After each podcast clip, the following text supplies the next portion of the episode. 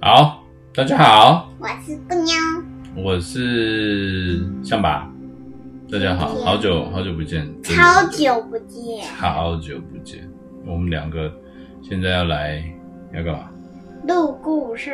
哦，可是我想睡觉哎，我可以不用录了吗？好，今天要讲的是国家第八个波兰，哦，第八个了。那中间隔好多个，我们都没讲哎，都都好个好多个月，两个月，差不多，超过了吧？好，今天要讲波兰哦，波兰，波兰也是欧洲，你知道吗？好的，滴水之恩啊，当涌泉相报，这是咱们中国几千来的传统哦。特别是冒着生命危险跑来帮我们保家卫国的人，更加应该要感谢他们。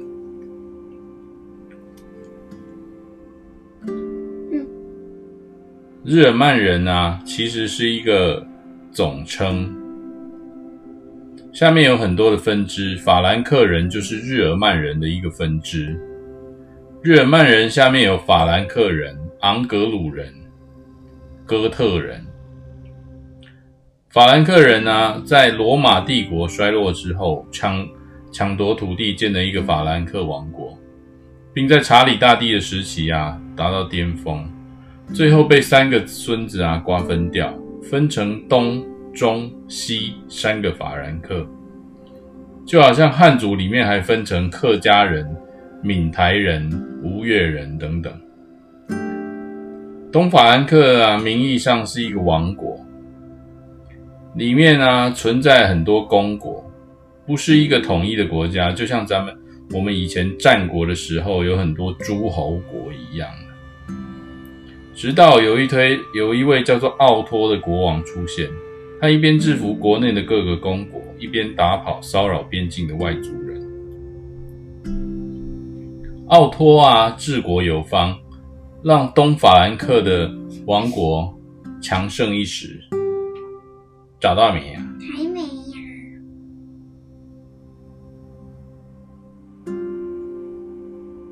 找不到吗？哎，为什么不一样？因为你犯超多超多错。没关系的。获得了奥托大帝的称号，但是欧洲以前的主人啊是罗马人，不是罗马人的奥托大帝，就算他再厉害，也是一个暴发户。不是跟不是正宗的罗马继承人哦，对不起，我讲错了啦。讲成我讲成德国了，德国我们讲过了吗？真的吗？真的吗？不记得了。因为我们没有讲过德国哎。笑死。好吧，更正一下，这这一集我们讲的是德国。好了，没关系。所以啊，奥托啊，为了让自己有名分，就杀进意大利的教皇国，让欧洲人民的精神领袖教皇封自己为神圣罗马帝国皇帝。哎，你干嘛往前翻？于是啊，日耳曼人就这样变成了罗马人，东法兰克王国也改名变成了神圣罗马帝国。奥托大帝也满意的笑了。但这个神圣罗马帝国一点都不神圣，因为这是武力抢来的称号。这是日耳曼人啊扮演罗马人的游戏，跟罗马人一点关系都没有。日耳曼呀也不是帝国。奥托大帝死了之后，神圣罗马帝国内部群雄割据，又陷入了一盘散沙的境地，没有统一的中央集权。所以啊，既不神圣，也不罗马，更不是帝国。这就是法国大文豪。伏尔泰对神圣罗马帝国的评价：神圣罗马帝国存在了八百四十四年，看啊，这个时间倒是挺长的。可是它是虚有其表的帝国，里面的诸侯国啊，最高达到数千个，有数千个诸侯，数千个贵族啊，就是大家的。为什么叫诸诸侯啊？诸侯就是很多诸侯，不是那个猪啊。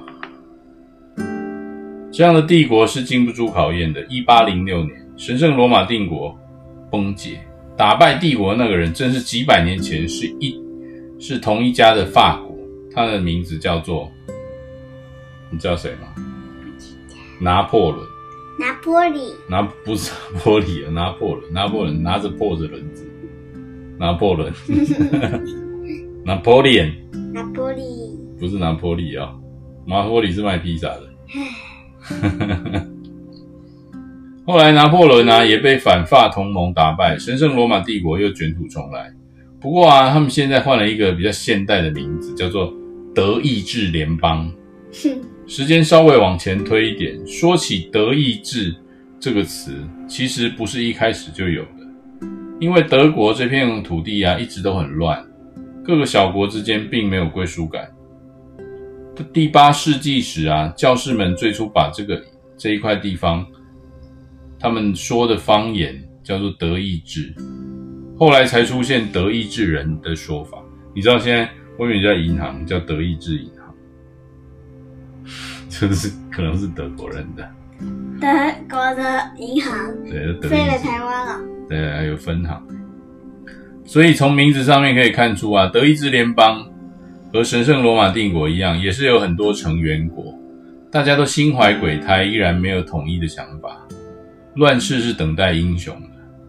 在德意志联邦里面，有一个叫做普鲁士的成员国，马上就要发威。一个叫做奥托·冯·俾斯麦出任的普鲁士的首相，辅佐国王掌掌管国家大小事，开始了他统一德意志的计划。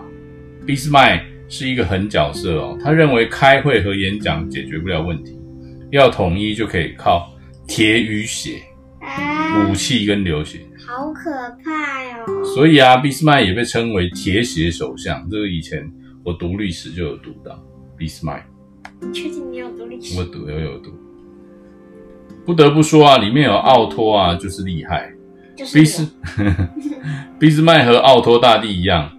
用强硬的手段连续发动战争，只用了不到十年就统一了德国，建立了德意志帝国。德国统一之后啊，俾斯麦却变一个人，不再到处打仗抢地盘，而是到处结盟，希望天下太平，让德意志的实力在大战之后大增。后来俾斯麦去世，但他以前的铁血政策却深深影响德国几代后代，加上德国的地理位置很尴尬。非常没有安全感，所以种种原因呢，使德国开始走向军国主义路路线。以前错失了抢抢夺领土和殖民地的机会，就在这种情绪下，德国借机发动了第一次世界大战。不过啊，惨遭列强扼杀。一战第一次世界大战之后，各国签订凡尔赛条约？就是比较特别的一个条约。嗯，对。全称是什么？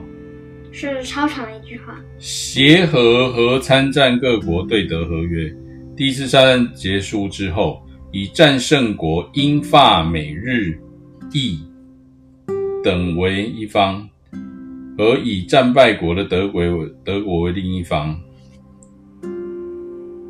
签订，在巴黎凡尔赛宫，一九一九年六月二十八，在凡尔赛宫签订，主要是。德国将阿尔萨斯洛林交还给法国，萨尔煤矿回给法国，德国殖民地由英法日他们瓜分，这个就是凡尔赛合约，知道吗？他们当初也有很多殖民地，对德国啊实施各种严厉的制裁，要求德国好好反省反省，没想到却引来德国人民的反感，准备酝酿一场更大的复仇。一九三三年。一个危险的男人在政治界熬出了头，当上了德国总理。他就是阿道夫·希特勒。最初的几年，希特勒一直搞经济，促进发展，德国失业率大幅下降，人民的收入啊一直上升。大家觉得希特勒简直就是天使，但是大家都猜错，这只是暴风雨前的宁静。一九三九年，希特勒下令闪电战突袭波兰。挑起了世界第世界第二次大战。二战的德国比一战更凶猛，几天就把波兰、比利时、法国通通占领。得势不饶人的德国又拿苏联开刀，势如破竹的攻占苏联大半的领土。二战的局势啊，危急万分。但是德国的气数已尽，盟军看德国战线太长，疲于管理，开始组织反攻。德国最后啊，再次战败。希特勒也在最后的时刻选择自杀。嗯，二战之后啊，德国被分割为英法美控制的西德和苏联控制的东德，中间还用柏林围墙隔开哦。直到一九九零年，美国、苏俄、英国、法国四国才宣布放弃占领，两边的德国合二为一，曲折的德国历史才终于告一段落。哇，他被分开了。对，他他柏林里，柏林柏林是他们的城市啊，首都嘛，然后中间有一道墙，就这样隔开，啊，这是一道墙啊，所以以前在一九九零之前呢，就是我小时候的时候，他们都是。